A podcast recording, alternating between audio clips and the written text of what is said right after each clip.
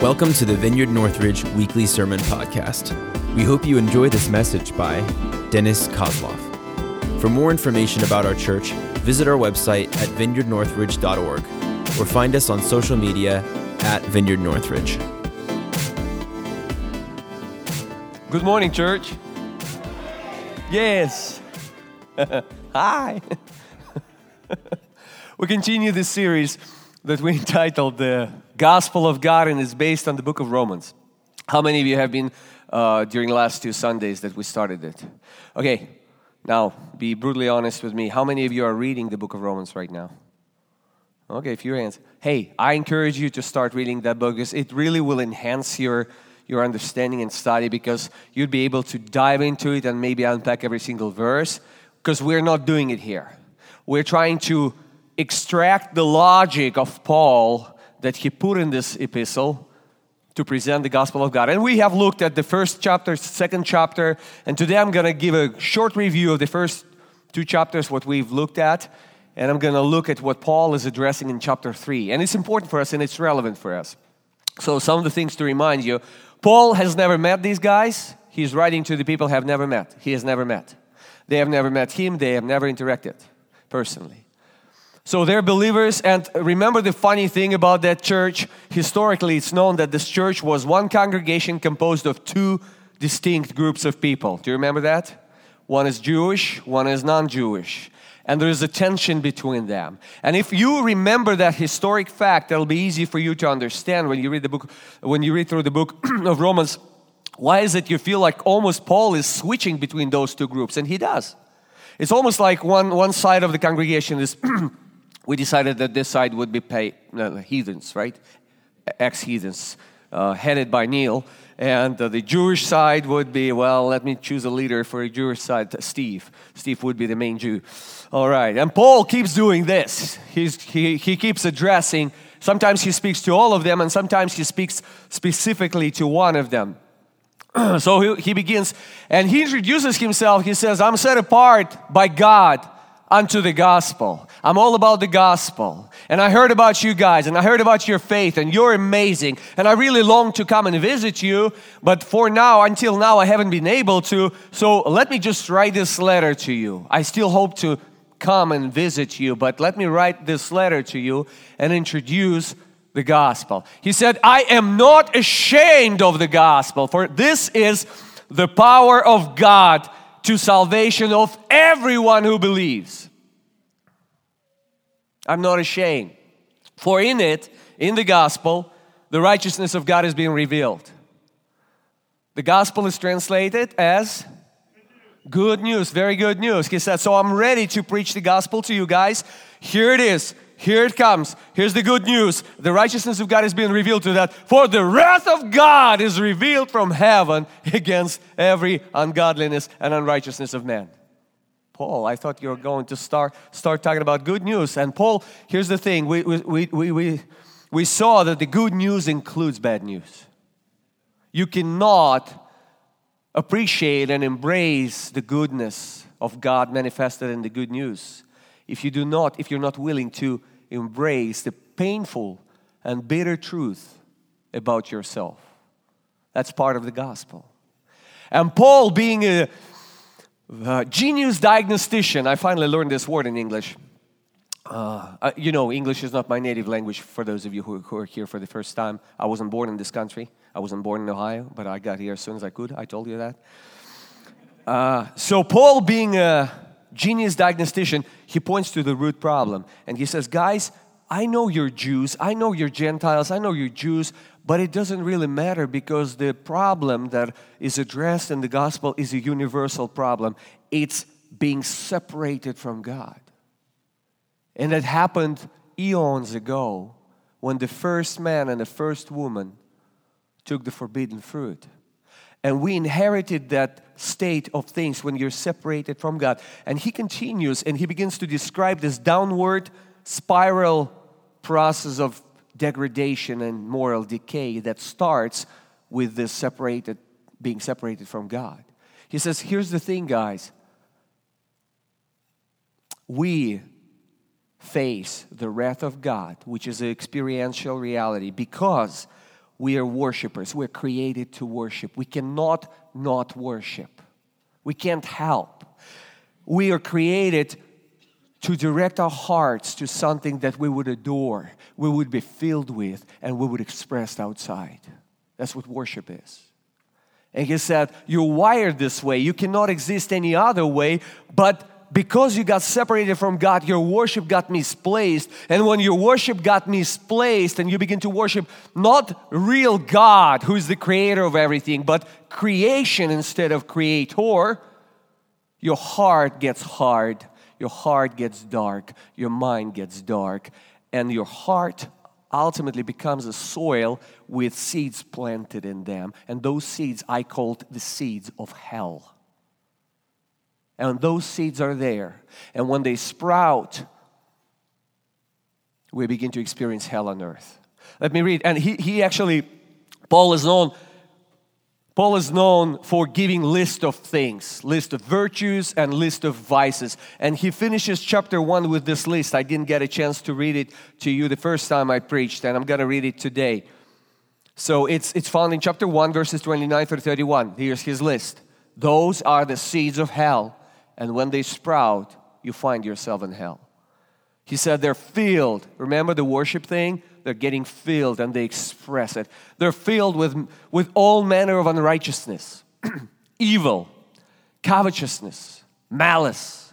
They're full of envy, murder, strife, deceit, maliciousness. They're gossips, slanderers, haters of God, insolent, haughty, boastful inventors of evil, disobedient to parents, foolish, faithless, heartless, ruthless.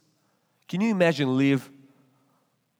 Can you imagine a life surrounded by people like that? That's hell. We are people. We are these people. We do have those seeds of hell inside of our hearts. And if they're not addressed, if they're not dealt with, they will sprout and then when they'll sprout, we will have life that we would call hell. And that's what the nature of the wrath of God. When we live in a way that is against the very DNA of God inbuilt into the fabric of creation. Does it make sense? The very creation itself, even you being part of created world, become a contradiction of God's nature and there is a clash and you don't want to be in the middle of that clash. That's the wrath of God. Well, anyway, I'm, I'm not going to dwell and camp there too much. So then Paul turns to Jewish side of the congregation. I forgot where's the Jewish side. That's Steve. Steve is the main rabbi. So he turns to Jewish side of congregation specifically, and those Jews, when Paul is giving this hard time talking about the vices and all this moral decay, these guys go, Amen, yes, amen, because they don't really apply it to themselves. Steve doesn't even think that this has to do with him. He thinks it's all about Neil. And Paul turns away from that side of the congregation, turns to Steve and says, Steve, it's about you, dude. Seriously, he wants to pull the rag out from underneath them, to pull the whatever you call it, right? The, yeah. So th- these guys are in full agreement with them, with him so far, but they don't apply it to themselves. They apply it to Gentile believers. So they don't think it applies to them. They're not idolaters. They don't misplace their worship. They know true God. They worship God, right? Well, wishful thinking. They're Jews, they're special covenant people of God. They think Paul is giving bad news to Gentiles and he's going to give a good news to them. That's the gospel. And Paul said, No, no, no, no, no. He said, Paul specifically talks to Jewish people and he's not flattering them. And he is bursting their bubble. Sorry, Steve. Kaboom, bubble is burst, bursted. He says the gospel is the good news from God and it's universal. It's God's answer to all of humanity's problem. There is no exception. It comes across the board. It is God's answer to all humanity, Jews and Gentiles alike, men and women, rich and poor, wise and simple. The gospel is for everybody. All right? Sorry, Steve. I never picked on him before. How could I not? He stands out. well, So Paul is trying to build a whole new way of thinking in them, especially in Jewish people. And he really, really targets Jewish people in chapter 3, chapter 2 and chapter 3. So I'm going to read chapter 2, verses 17 through 21, and I'm going to use the New King James Bible. So here's the problem it's harder to receive the fullness of the gospel when you hold on to something that you consider to be very valuable. And it's really hard not to value something that gives you a feeling of belonging, a long, profound, historic tradition, rich spiritual inheritance or heritage, whatever you call it. You know, and it's, it was a real problem back then, and it is still a problem now.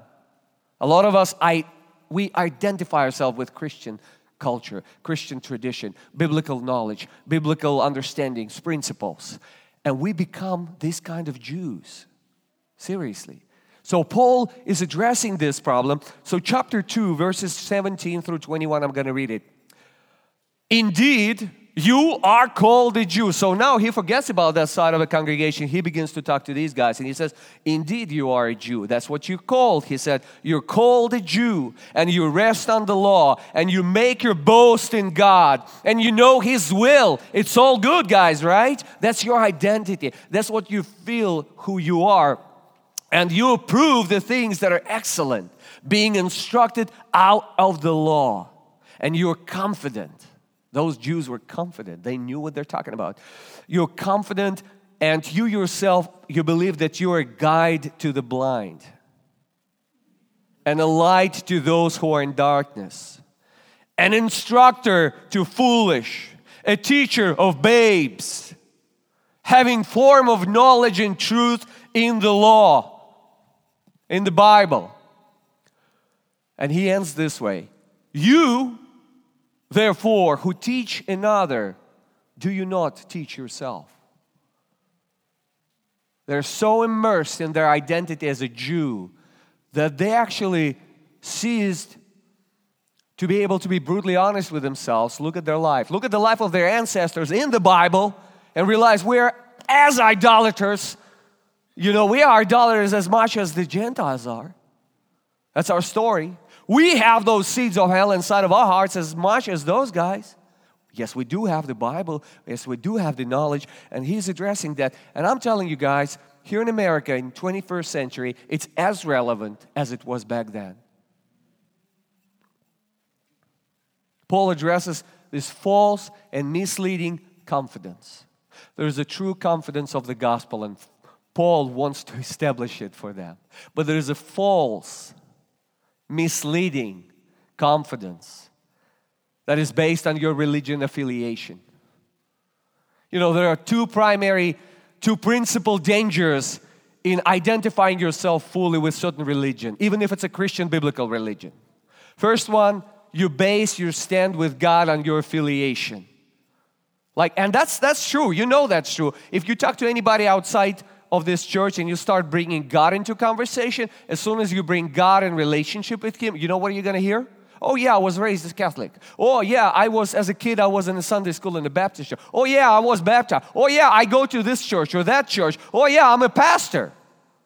Who cares? I'm asking about your relationship with the Lord. Somehow the answer is their affiliation with something. You know, some of you are new to our church. We're so glad you're here we're, we're happy. But please, please don't make it your stand with God. Don't make it the basis of your interaction and relationship with God.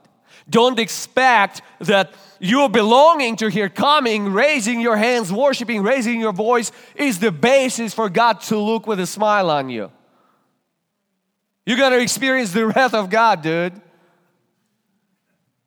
I'm sorry. Telling you the gospel, truth. That includes the bad news and the good news too. But that's that's easy to understand, but there is a second danger. There's even more profound, and let me try to try to get it across.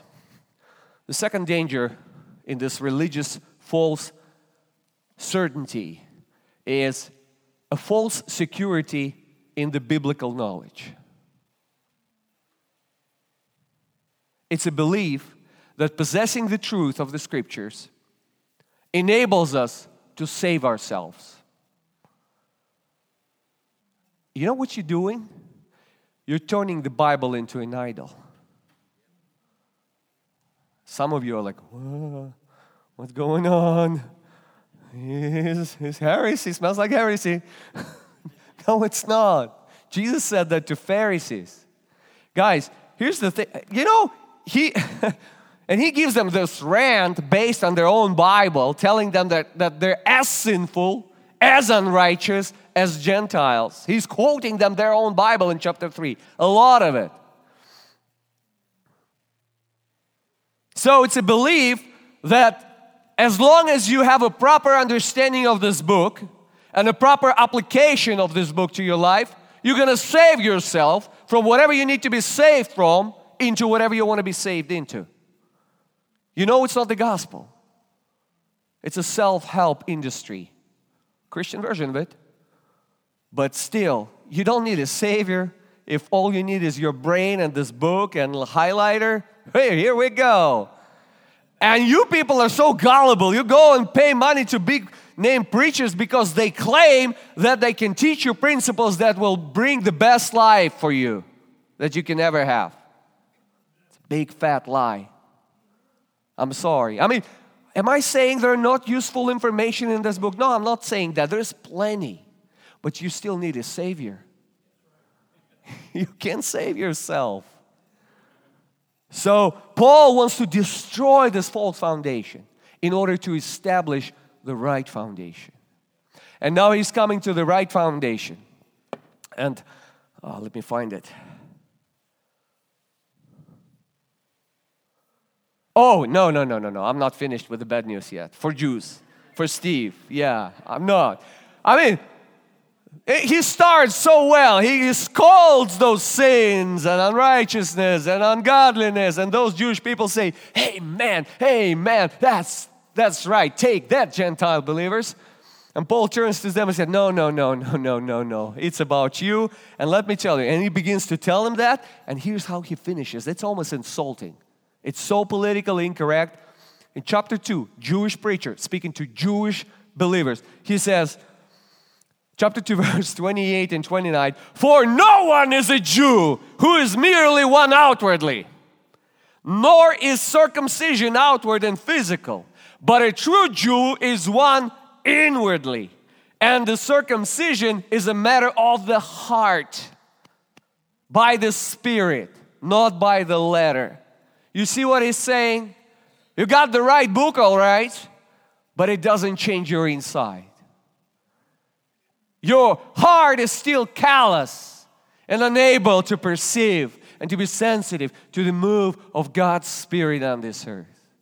There needs to be a surgery done by the Holy Spirit of God. And that's how he begins to start preaching a good news.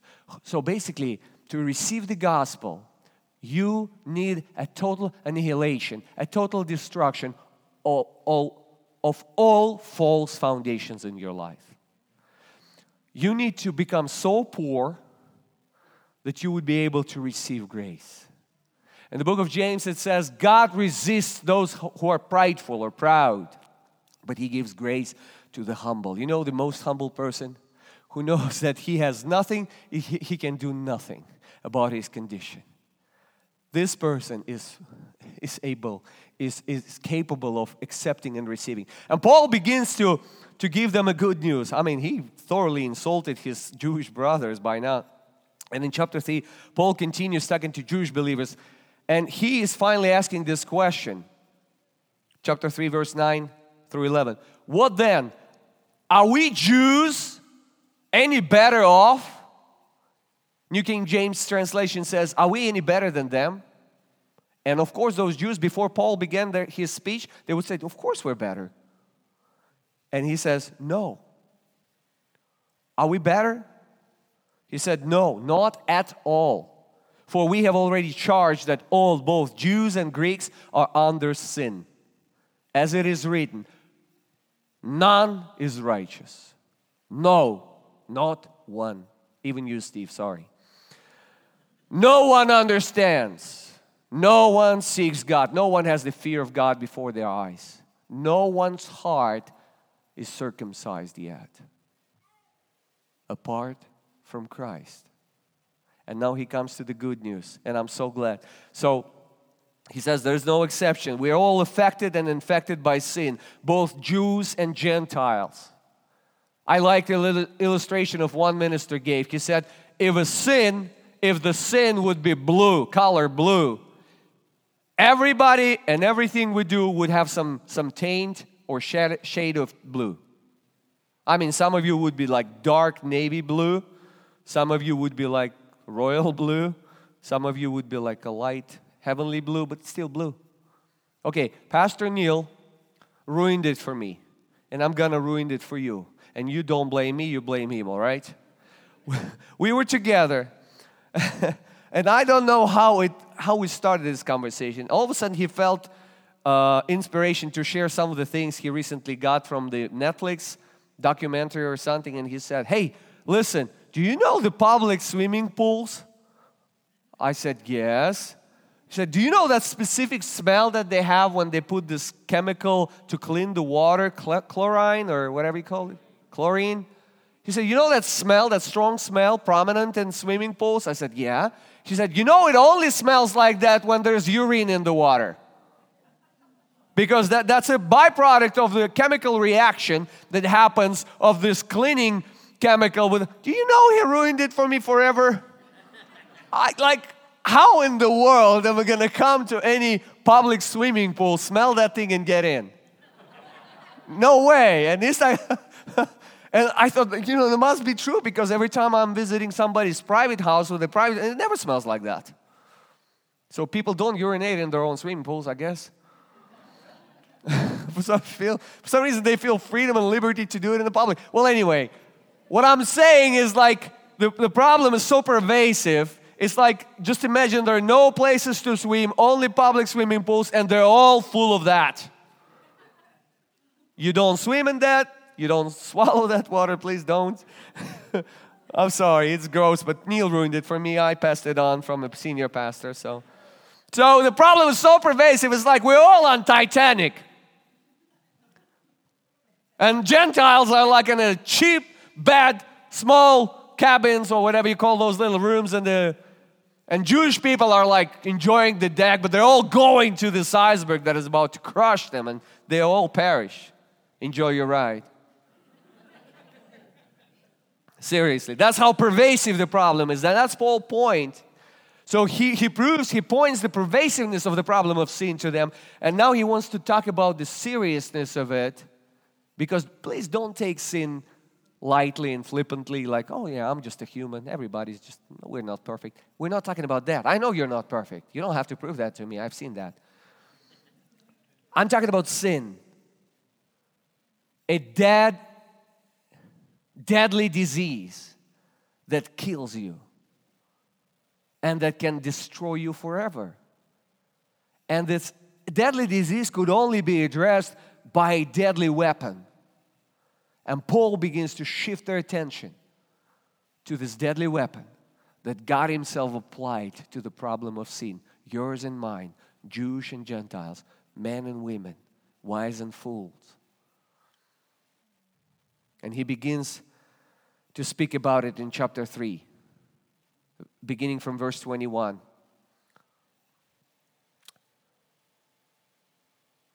Twenty-one, first part of verse 21. But now the righteousness of God has been revealed, has been manifested apart from the law. Say with me, apart from the law.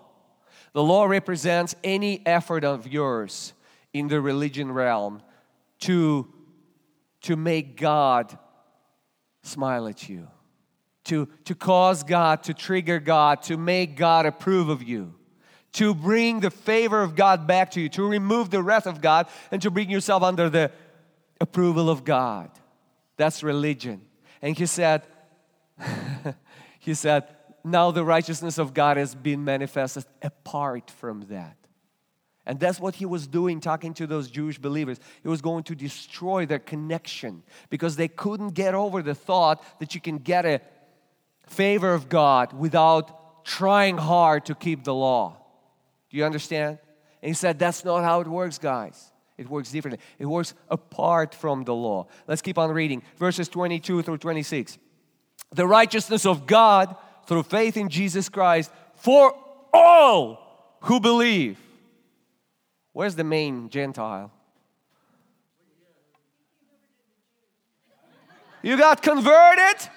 You got converted, dude. You, you're not supposed to do that. You ruined my sermon now. Well, anyway. okay, shalom, shalom. so he says, For all have sinned and fall short of the glory of God. All have sinned, Jews and Gentiles. And they are justified. Listen to this they all sin, there are no exception, and they're all justified in the same way by His grace as a gift. By His grace as a gift. I can tell you, dude, it's a gift. It's a gift. It's a gift. Stop working hard to pay for something that's a gift. Receive a gift by grace as a gift. Righteousness of God. Woohoo! The only problem you don't experience that you still hold on to something that is that is still of your own efforts. That is still of your own trying. That is still of your own attempts to prove something to God or to people. He said, True Jew is the one who has this work of the Spirit on his heart and receives the approval of God, not of man. when you affiliate too tightly with any group of Christians or Jews or whatever, any religious group, you value their appraisal so high so you lose the interaction with the Spirit of God that gives His smile to you because He receives you as a gift of God's grace. And it's not groundless, it's based on something. And Paul talks about it. I'm sorry, guys, I'm, I'm getting excited today. I only slept three hours, but I want to get the gospel to you, dude. I want to get the gospel to you. And he says, listen, here's the basis for that gift of grace. He says, For all have sinned and fell, fall short of the glory of God. And all are justified by His grace as a gift through the redemption that is in Jesus Christ. And this verse, next verse, is very key verse, and Gentiles will not understand it. They'll have to get some explanation for Jews. Verse 25, he says, Whom God, Jesus Christ, whom God put forward as a propitiation by his blood to be received by faith. Let me ask you a question. When I say the word propitiation, what comes to your mind? I what? Payment? Somebody else? What is it? Sacrifice. So you guys are speaking religious language. Okay, cool. That's cool. So Gentiles did the same thing. Because they all Gentiles had all kinds of religion backgrounds before, and they had a, an idea of what sacrifice is. Sacrifice is there to placate angry God. It's to bargain. It's to bribe. It's to do something so that God, instead of his bad side, will give you his good side. Paul did not want the same logic to be applied to God the Father who sent his Son. God the Father doesn't need to be placated. God the Father loves you so much. And when he said this word propitiation, he spoke in Greek, these guys all spoke in Greek. And he wrote this word, hilasterion. And Jewish people, Jewish side of the congregation go, wow. And the Gentiles go, what? Why do they go, wow? We don't get it. So here's what they needed to know. The most popular Bible of that time, just like in the 20th century America, what was the most popular Bible? King James Bible. So in that time, in that pretty much in all Roman Empire, the most popular Bible version for all the synagogues in all the early churches was Septuagint. Have you heard of this name? Septuagint is a Greek translation of the Bible. And the word hilasterion, which is translated as propitiation, used 20 times. Not as a general concept, but as a very specific technical term. You know what it denotes? It denotes the golden cover of the Ark of Covenant with two cherubs. Very specific thing. That's why Jewish side of the congregation go, wow. He said, Your religion is crap. Here's what God is going to meet you. God in the Old Testament, in types and shadows, would meet people in the heart of their temple. The temple had many layers and many areas. It had an outer court. Anybody could visit outer court. It had a holy place, holy sanctuary, holy place, and the Holy of Holies. And there, there was a bunch of precautions that needed to be taken so that people would come. And at the very heart of that secret room was this golden box, box and overlaid, made of uh, acacia wood, I think, overlaid with gold. Two cherubim were, and only once a year, a high priest had to come in with the blood of sacrificial animal and sprinkle this blood seven times and then God would speak back. And God would exercise forbearance for their sins. Actually, he speaks in that passage about the same thing. So, Jewish people had a very good understanding at that moment. Gentiles, not so much, but I hope they explained it to them later. So, so whom God put forward as a propitiation by his blood to be received by faith. This was to show God's righteousness because in his divine forbearance, he's talking about the Old Testament times divine forbearance when the blood of sacrificial animals was like a sh- uh, t- type and shadow of things to come which was christ jesus. He said in his divine forbearance he had passed over former sins. It was to show his righteousness at the present time so that he which is god might be just and the justifier of the one who has faith in jesus so, hilasterion, propitiation, is a specific place where God would meet his covenant people, would manifest his reality, his presence, his love, his character. He would give, he would give them their, his guidance. That's what Jesus has become for us today. He's, he's our place where heaven meets the earth. He's the very place where we can be declared righteous and He can speak to us directly. He can do the surgery, the circumcision of the heart, and our heart become sensitive again. So that's why I expect to see miracles in, in our lifetime, a lot of them, because we have hilasterion, we have propitiation, we have the true spot, specific spot on this earth where God meets humanity, where, where He speaks, where He manifests His glory. Hey, are you excited about it, Ardal? Yeah, all right. I'm, I'm taking some time, but I'll like, whew. How many of you knew that that this is in the book of Romans? Oh, some of you did. That's awesome. But like a lot of people, like just read it. Hey, whatever. Yeah, uh, propitiation. Yeah, and I want you to understand something, and I'll try, I'll wrap it up, but I want you to understand something. So, when Gentiles heard about it, and the word propitiation, I look at uh, English dictionary.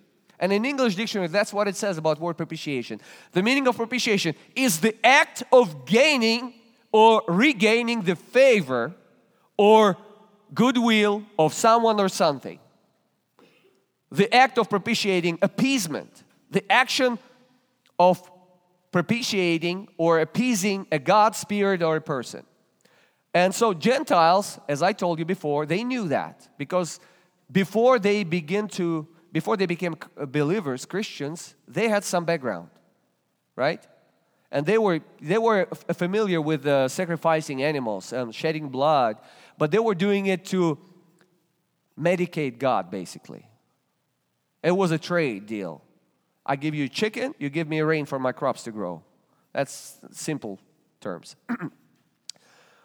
Jewish believers, they knew God is different because the concept of shedding blood so that you may live has been traced all the way to, to their to, to, to forever. It's been traced back to the temple, as just like I described it to you. But even the nation of Israel began with Abraham. You know that, right?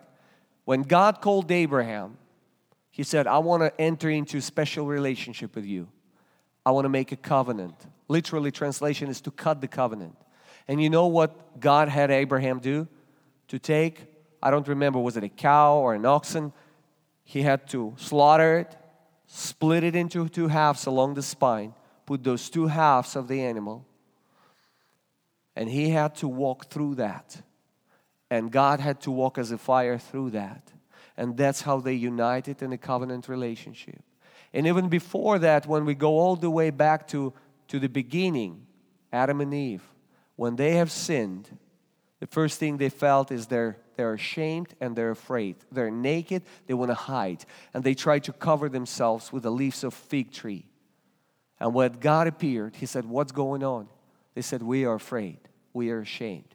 We feel that we're, we're not sufficient. We're not up to to be with you on the same level. And he said, What is it on you? He said, We try to cover ourselves.